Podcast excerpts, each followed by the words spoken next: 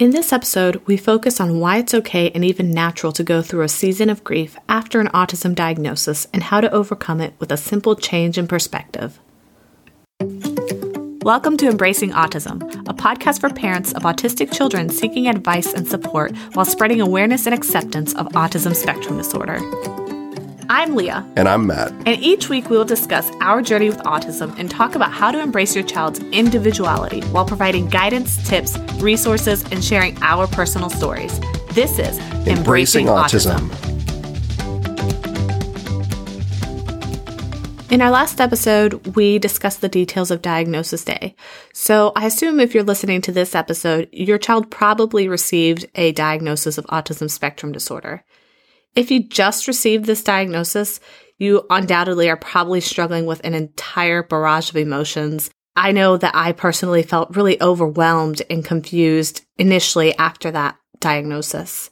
A lot of times, parents will be hit with questions inside thinking, did I do something wrong? Or how could this have happened? Is my child going to be okay? Or even those who think a little long term and are thinking, what's going to happen to my kid after I'm gone? Like, is somebody going to be able to take care of them? Will they be able to take care of themselves? These are questions that are absolutely natural to ask. I personally remember having to ask these questions to myself initially, and a lot of other questions like this suddenly rushed my mind. I couldn't stop thinking and trying to figure out how did this happen and what does it actually mean?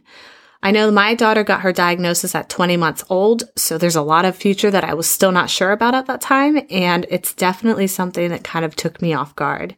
I also had very little knowledge of autism. I, I, really didn't know anything about it. So my mind instantly and naturally tended to drift towards absolute worst case scenarios. I started panicking and just feeling a little bit helpless for my kid. I, I didn't really know what I could do, if there was something I needed to do. I simply didn't know what it meant. Now, I just want you guys to know that if these feelings and emotions and lines of thought seem all too familiar to you, I want you to know that these feelings are absolutely normal. It's okay to feel confused, frustrated, upset. It's even okay to feel a little distraught. It's absolutely natural, and, and essentially every parent goes through this. I know when I first learned of my daughter's diagnosis, I really did go through a grieving process of the future that I had imagined for her, and I felt like that future had suddenly vanished.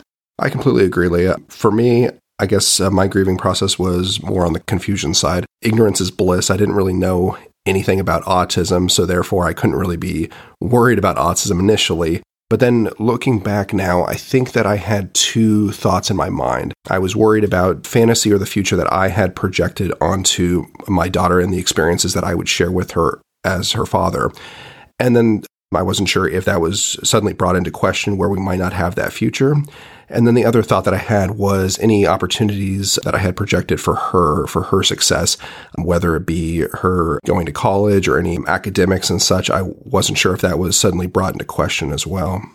I know that that actually really stood out to me, the education part of it, because we are a highly education focused family. We're kind of overachievers in that area. It's kind of the area where we really thrive.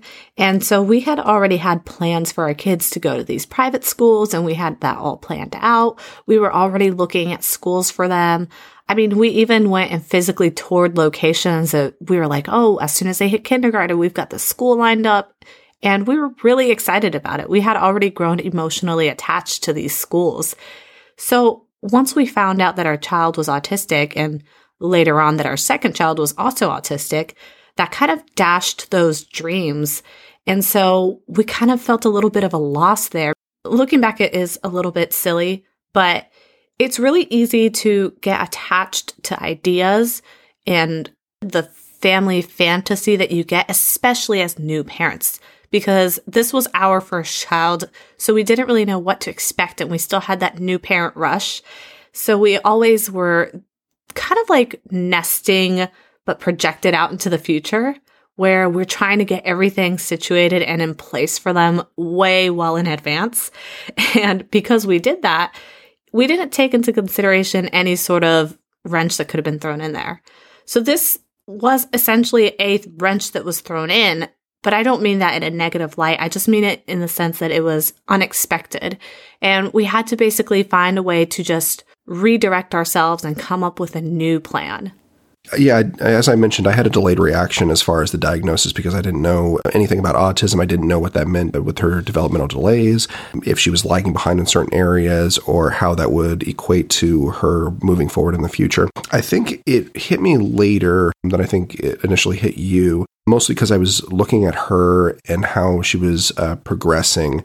And I think it was the uh, combination of the therapies mixed with her really struggling with getting speech or her language developed I think it was one of the uh, speech therapy appointments where they mentioned that she should know 200 words at that point, and she maybe knew 20. So it was just a, a, drastic change of where her development should be and where she was actually at. I also think another uh, thing that kind of hit home was just kind of her rigid behavior. She didn't really acknowledge I guess me as like her actual father. I guess I want to almost blame Facebook or social media a little bit on this one because I would have friends who are also at the same stage of life having children who are roughly the same age. And I would see them interacting with their child and the child about the same age, recognizing, oh, that's my, my dad, my daddy. And they would come running to them. And my oldest daughter didn't have that reaction when she saw me walk through the door. Her first reaction wasn't to come and run to me. It was she didn't even notice that the door was opening and that I was walking in. There was no reaction of excitement or just noticing that I even there. I can absolutely relate to that because one of the things that I also did, and I agree, social media is the bane of my existence, is see other people who had children around the same age. So I had had that child, our first child, at the same time that about three or so of my friends had a baby, the same exact time, all girls just like mine. And you can't help but compare because they're all posting pictures and videos and then I started realizing how delayed our child was at that point. I remember one of the moments that I had was seeing the picture of one of my friend's kids helping them bring groceries to the car. So she was probably close to two or so, and she had those plastic bags in each hand. I'm sure it was something really light in them, but she was just holding them and helping bring them to the car. And I thought that was like super cute. And then I paused for a second and it was kind of cathartic thinking, you know, I don't, I don't know that my child will be able to do that. I know that at that time she definitely couldn't. Right now she still probably can't. But at that time, it was kind of a realization of the reality is sitting or starting to kind of hit home and starting to sink in a little deeper. And that really made it a little more difficult to process. I think had we not had Facebook, had we not had comparisons out there, I don't think I would have noticed as much or even really had it, I guess, influence me as much because it really hurt most when I saw potential. So I saw potential of what she could have done or where she should have been. And then when I saw that she wasn't meeting those milestones, that was kind of like a reality check hitting home. So I know that for me, that definitely was the, social media aspect was definitely not fun. I started looking at it from a slightly different perspective because, like I said, I come from a neurodiverse background and I never viewed myself as having any sort of tragic end or anything like that. I didn't really see myself as incapable or less than. So I started kind of reflecting on my situation and how far I've been able to come and, essentially overcome in my life. And although I went through struggles, I overcame them and I still made something out of myself. And obviously I have a family and awesome kids. So that didn't clearly stop that from happening. And so that gave me the energy to essentially start rethinking everything. And really, I like to just switch into thinking about the positive and what my child can do and what they're capable of instead of focusing on the things that she lacks or can't do or is not up to speed with her peers. I know that specifically for me, the one thing I did to really make that switch happen is I started judging her outcomes and achievements based off of herself. So instead of saying, Oh no, my kid is behind in whatever a typical person her age would be doing, I would go into her therapies and appointments saying, Oh, look at this thing that she just did that she was delayed in two weeks ago and now she's doing. So, for example, if she wasn't able to say papa or mama or something like that, I didn't see it as she's behind her peers in this. I, I saw it more as the following week when she did, oh my gosh, huge breakthrough. Look at this. She's constantly progressing. She's constantly achieving. So I realized that it was more of a mental journey, kind of like a psychological, emotional journey that you need to go through to get over to the other side of that emotional slump. The pessimism really is what it is. It's, it's a pessimistic viewpoint to think that because my child has this diagnosis, it's the end of their world or it's worst case scenario. I do understand that there are definitely degrees of disability and the future outcome for each child can vary greatly from child to child. So there are some kids who have supposedly a brighter outlook than others. Really, I still think that's all a matter of perspective. I know, for example, one of the things that I was thinking about with our child initially was, you know, this just means that we'll get to spend more time with her. If she needs our assistance, I'm I'm all about having a mama's girl. So I kind of see that as a positive that she'll be around asking for mom's help more often. I didn't really see that as a negative, so I just kind of tried to give it a positive spin.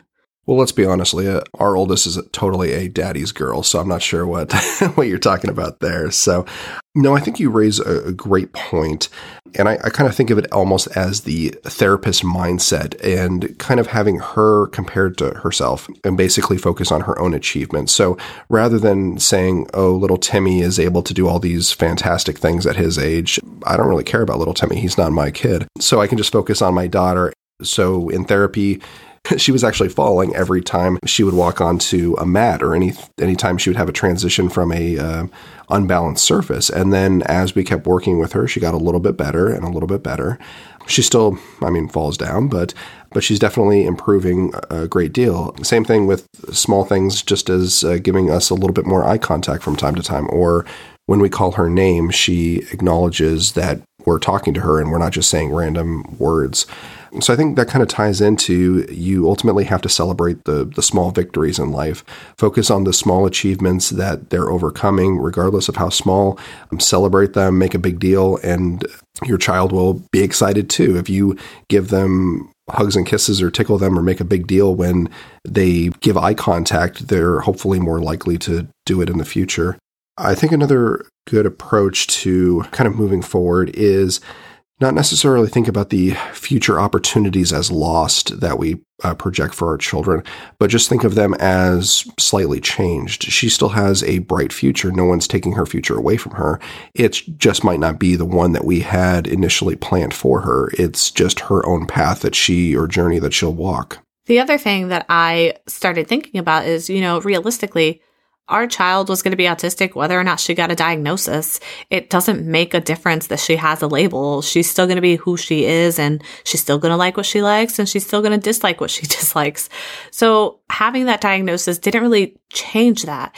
And it took a second to come to that conclusion and that realization that, you know, yes, she was diagnosed, but it doesn't really change what her outcome would have truly been her outcome in life would have been probably about the same, if not better now, because with the diagnosis, we can now implement better support systems for her.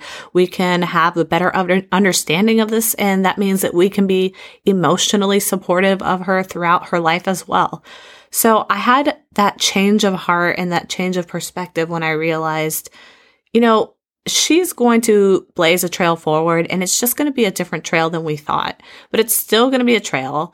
And a trail doesn't have to be a billion yards long. It could be a couple inches here or there. It's still a trail and it's her trail, darn it. You know, like just enjoy it and appreciate the fact that she has this thing that is unique and is her and enjoy enjoy every moment and just really embrace the fact that she is who she is and don't try to change her.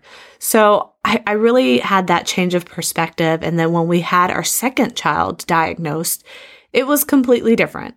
I didn't feel like I had to go through that entire grieving process that I went through the first time. My perspective had already changed. So with the second one, it was kind of like, yeah, okay, we got this. and we already have made adjustments to our life. We've made adjustments to future plans, where we're going to live, what school we're going to go to. We've already readjusted all of that. And at first, it was hard letting it go. But the realization was that the hard part was just letting it go. It wasn't actually doing it. So them going to another school or them being homeschooled, that's not the hard part. The hard part was just coming to the conclusion that what I wanted wasn't going to happen.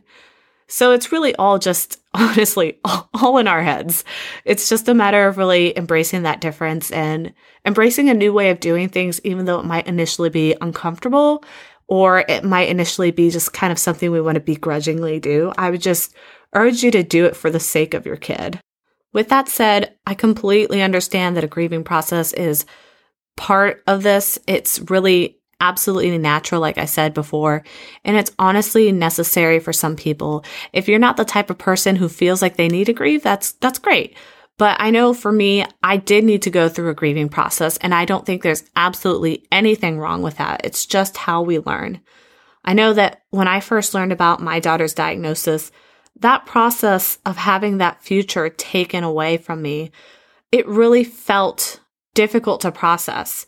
It was something that I thought I had experienced a loss in, but it turned out it wasn't a loss. It was just, again, like I mentioned, a change in perspective.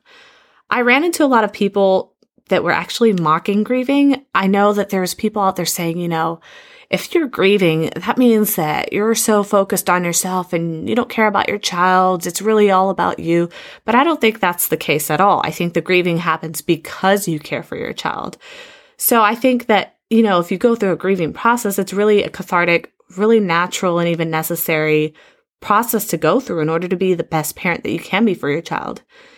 I had run into a really interesting article from the University of Washington Counseling Center, and it had said that grieving losses is important because it allows you to free up energy that's bound to the lost person, object, or experience.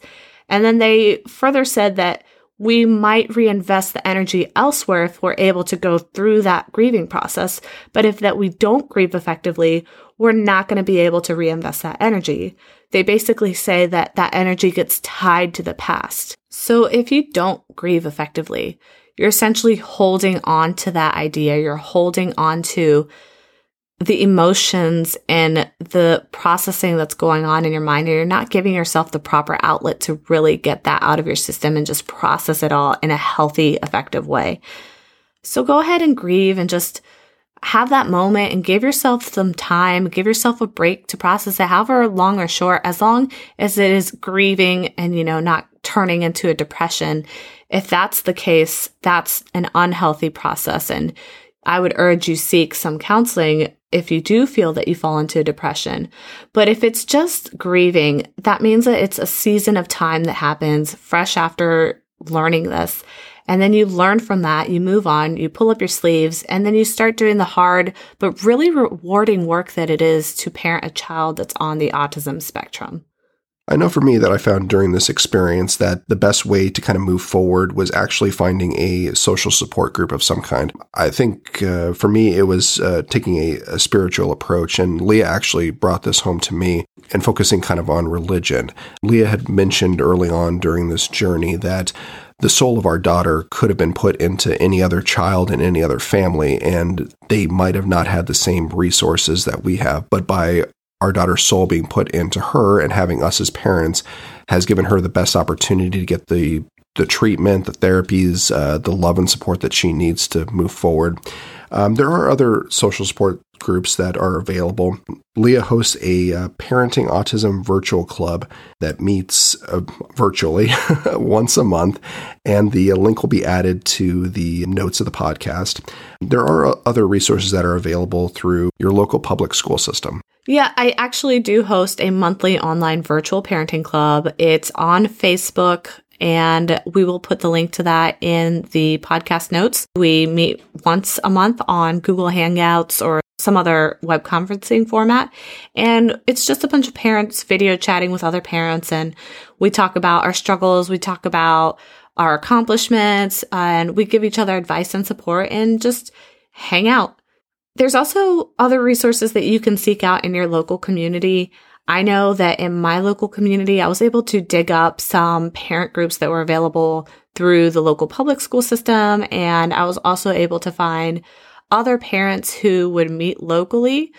And I took advantage of as much of those as possible. This completely varies from county to county, state to state. So it's really town specific. So just take a look at your local community, get involved in the school, ask maybe that social service worker, she may know of any or he may know of any resources that you have that's local to you and if your county has something like a Parks and Recreation magazine or something like that, I know that I found a ton of awesome resources in there for activities that are specifically for the special needs community. So I would definitely take a look at all of that and just try to get yourself involved in a social network so you can feel connected to other parents and not feel so isolated and alone in the process.